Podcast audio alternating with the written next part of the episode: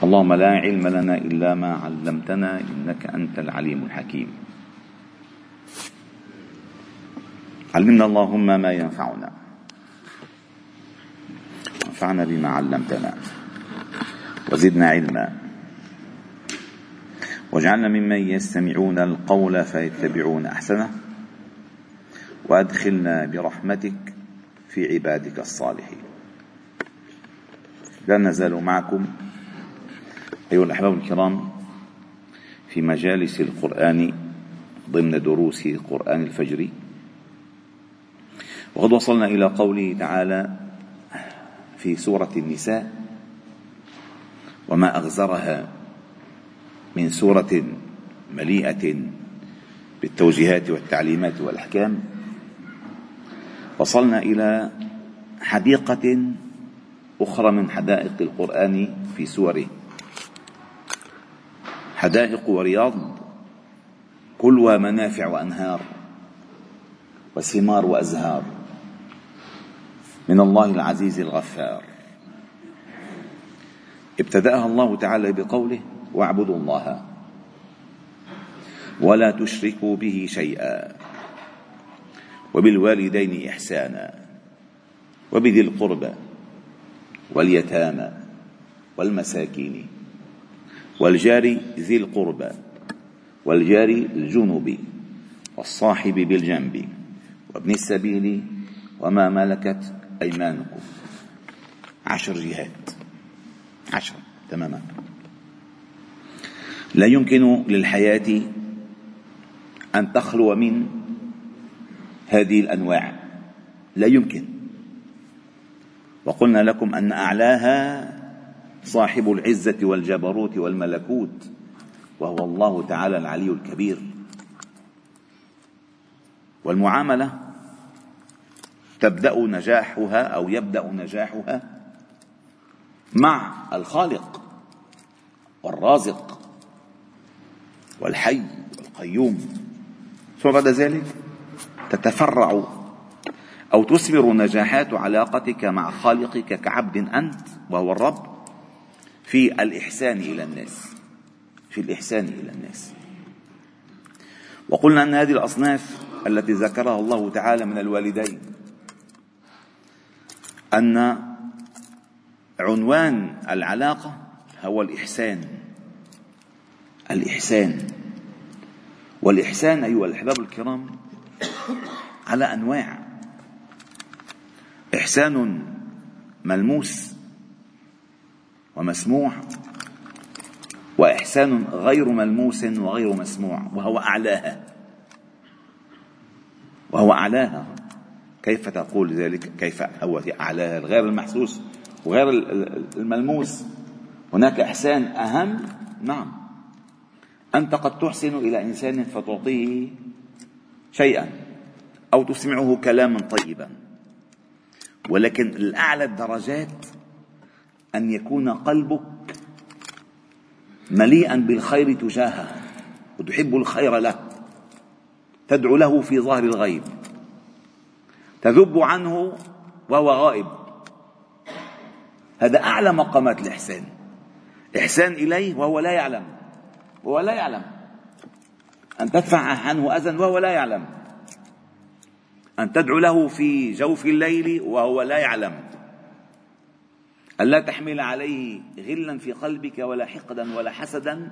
بل كل الخير إليه. هذا من أعلى مقامات الإحسان. أعلى مقامات الإحسان. فلذلك هذا كل عناوين كل عناوين هذه الفصول عنوانها الأساس الإحسان. وبالوالدين إحسانا. وبذي القربى أي إحسانا. واليتامى أي إحسانا. والمساكين أي إحسانا وأنواع كلها والجار ذي القربى قلنا أنه كيف تتسع الدائرة شيئا فشيئا. الوالدين الوالدان أضيق أضيق الدوائر. تتسع الدائرة. الأقربين اليتامى المساكين. الجار ذي القربى الجار الجنوب صاحب الجنب وابن السبيل. وما ملكت أيمانكم؟ آيات هائلة. عشر أصناف. وكل منها يحتاج إلى وقفة طويلة التأمل. لن يصلح المجتمع كل المجتمع بهذه المسائل. والله جل جلاله بعدما ذكر تفاصيل أنواع هذه أو أصناف هذه الجهات قال إن الله لا يحب. نقف قبل أن نعلم ما الذي يحب وما الذي لا يحب. إن الله لا يحب. آه. اذا الله يحب ولا يحب. يحب لك ولا يحب لك. وإن كان الله تعالى فعلا محبوبك إن كان الله تعالى فعلا فعلا محبوبك فأنت تفعل ما يحبه وتبتعد عن من لا عن من لا يحبه. هذا الأصل. ما بحب هالشغلة خلاص ما بنحبه. بحب هالشغلة كلنا بنحبه. فإذا كنت في عبادتك مع الله تعالى على درجة العبودية الحقيقية الصرفة فأنت تفتش أين المواطن التي يحبها الله حتى تكون فيها؟ أين المواطن التي لا يحبها الله حتى لا تكون فيها؟ أين الصفات التي يحبها الله حتى تتميز بها؟ وأين الصفات التي لا يحبها الله حتى تتركها؟ هذا المحبوب يتعامل مع الحبيب. والذين آمنوا أشد حبا لله. أشد حبا لله. طيب إذا الله تعالى يحب ولا يحب. يحب المتقين يحب المحسنين يحب الصادقين ولا يحب الكاذبين ولا يحب المختالين ولا يحب الفخورين ولا يحب المستكبرين لا يحب. فإذا أنت عليك ألا تكون من الصفات ألا تحمل شيئا من صفات لا يحبها الله. ولا تفعل شيئا لا يحبه الله. حتى فعلا تكون محبا لله تعالى. فقال الله هنا في ذكر صفتين أساسيتين. مع انه هناك صفات الله تعالى لا يحبها كذلك. هلا المرائي الله يحبه المرائي لا يحبه. ولكن ذكر الصفتين اللتين هما أساس انهيار المجتمع. أساس انهيار المجتمع. إن الله لا يحب من كان مختالا فخورا. ما قال إن الله لا يحب المختال الفخور؟ يا رامي ما قال هيك. إن الله لا يحب من كان يعني متجذر هذه الصفات متجذرة فيه. أحيانا الإنسان قد يكسب كسبا أو يحرز منصبا أو يحوز مالا فيعجب. هذا أمر طارئ. فينتبه إلى نفسه فيتوب. أما من كان مختالا فخورا يعني الفيوزات تبعته الأساسية إذا بتعرف على الكمبيوتر مختال فخور مختال فخور. ما بيطلع لك غير هيك. وما هو المختال الفخور ومن هو المختال الفخور؟ المختال الفخور هو المعجب بنفسه المعجب بنفسه المتكبر على غيره. المعجب بنفسه شايف حاله ما شايف غير ما شايف غيره. والمتكبر على غيره.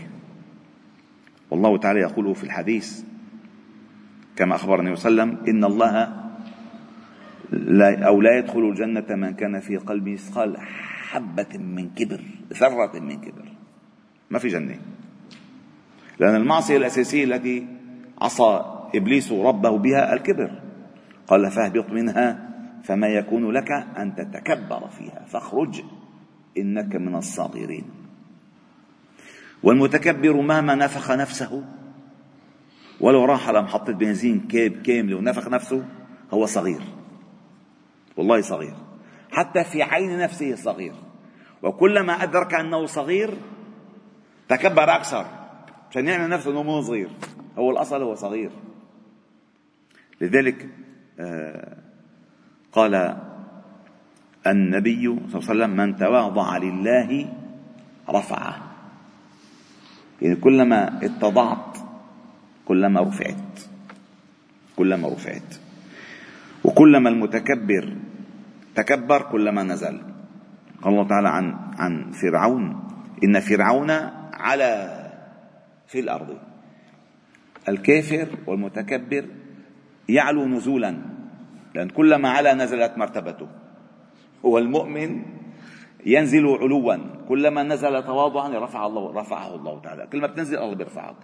لذلك آخر آية بسورة العلق واسجد واقترب كل ما نزلت كل ما تقترب. كل ما نزلت كل ما تقترب. فقال إن الله لا يحب من كان مختالا فخورا. وقال أحد الشعراء في أبيات شعر جميل جدا قال تواضع تكن كالنجم لاح لناظر على صفحات الماء وهو رفيع. ولا تعلو ولا تك كالدخان يعلو بنفسه إلى طبقات الجو وهو واضع. لأن النجمة قد بعيدة إذا كنت بالنهر تجدها على صفحات الماء تواضع تكن كالنجم لاح لناظر على صفحات الماء وهو رفيع ولا تك كالدخان يعلو بنفسه إلى طبقات الجو وهو شريح هيدي وضيع. طلع ريحته. فلا.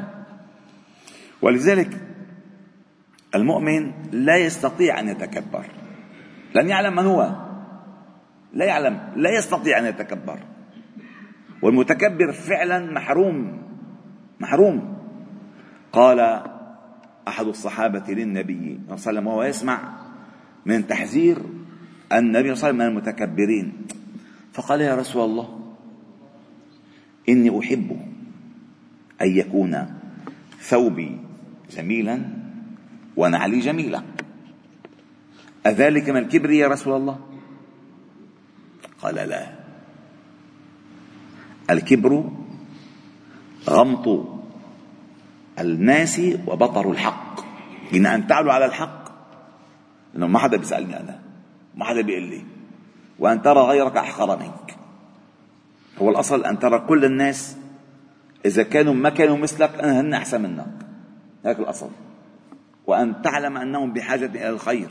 كما كنت أنت بحاجة إلى الخير. هيك تكون المجتمع متماسك. وفي قصيدة طويلة يعني إذا تسليتوا بالليل فيها حلوة. يقول فيها أحد الشعراء جميلة جدا طويلة ما لكم إياها كلها بس من أولها. يقول فيها نسي الطين ساعة أنه طين حقير فصار تيها وعربد. يعني نحن كلنا طين. فنسي الطين ساعة أنه طين فحقير فصار تيها وعربد. وكسى الغز الخز جسمه فتباهى وحوى المال كيسه فتمرد. يا أخي لا تمل وجهك عني. ما أنا فحمة ولا أنت فرقد. كلنا مثل بعض. لما بنقول طين يعني أنت مدعوس عليك من زمان. تصور تصور لو الله تعالى خلقنا من ذهب مثلا. مين في عندي حدا والله أنا اخلق من ذهب. أنا عيار شفت؟ تبين أنا عيار 24 أنت 18 للناس يفوتوا بعض كلهم. الله خلقنا من طين وما حدا عم يهدي حدا.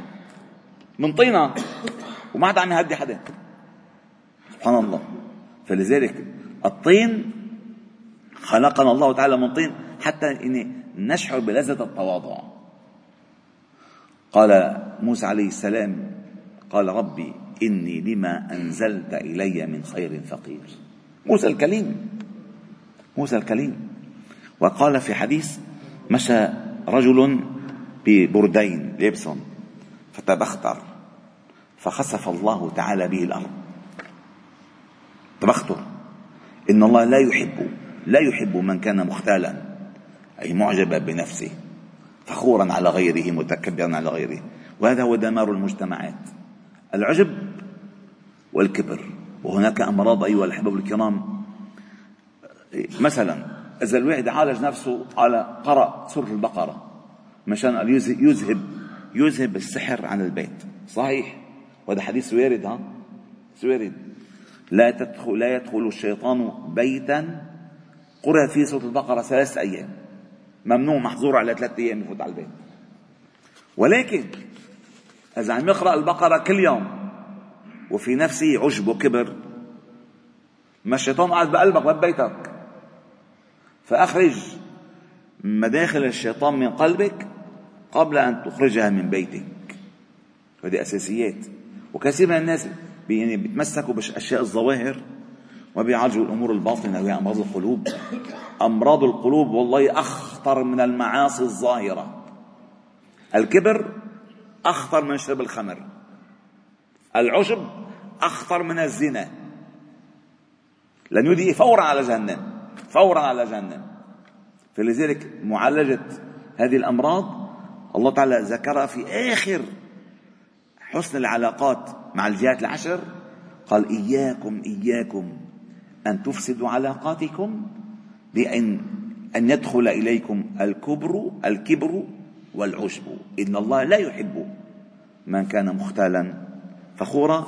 ثم ذكر صفات أخر ستأتي تباعا بعون الله تعالى وتوفيقه. والحمد لله رب العالمين. سبحانه وبحمدك نشهد أن لا إله إلا أنت. نستغفرك ونتوب إليك وصلي وسلم وبارك على محمد وعلى آله وأصحابه أجمعين والحمد لله رب العالمين.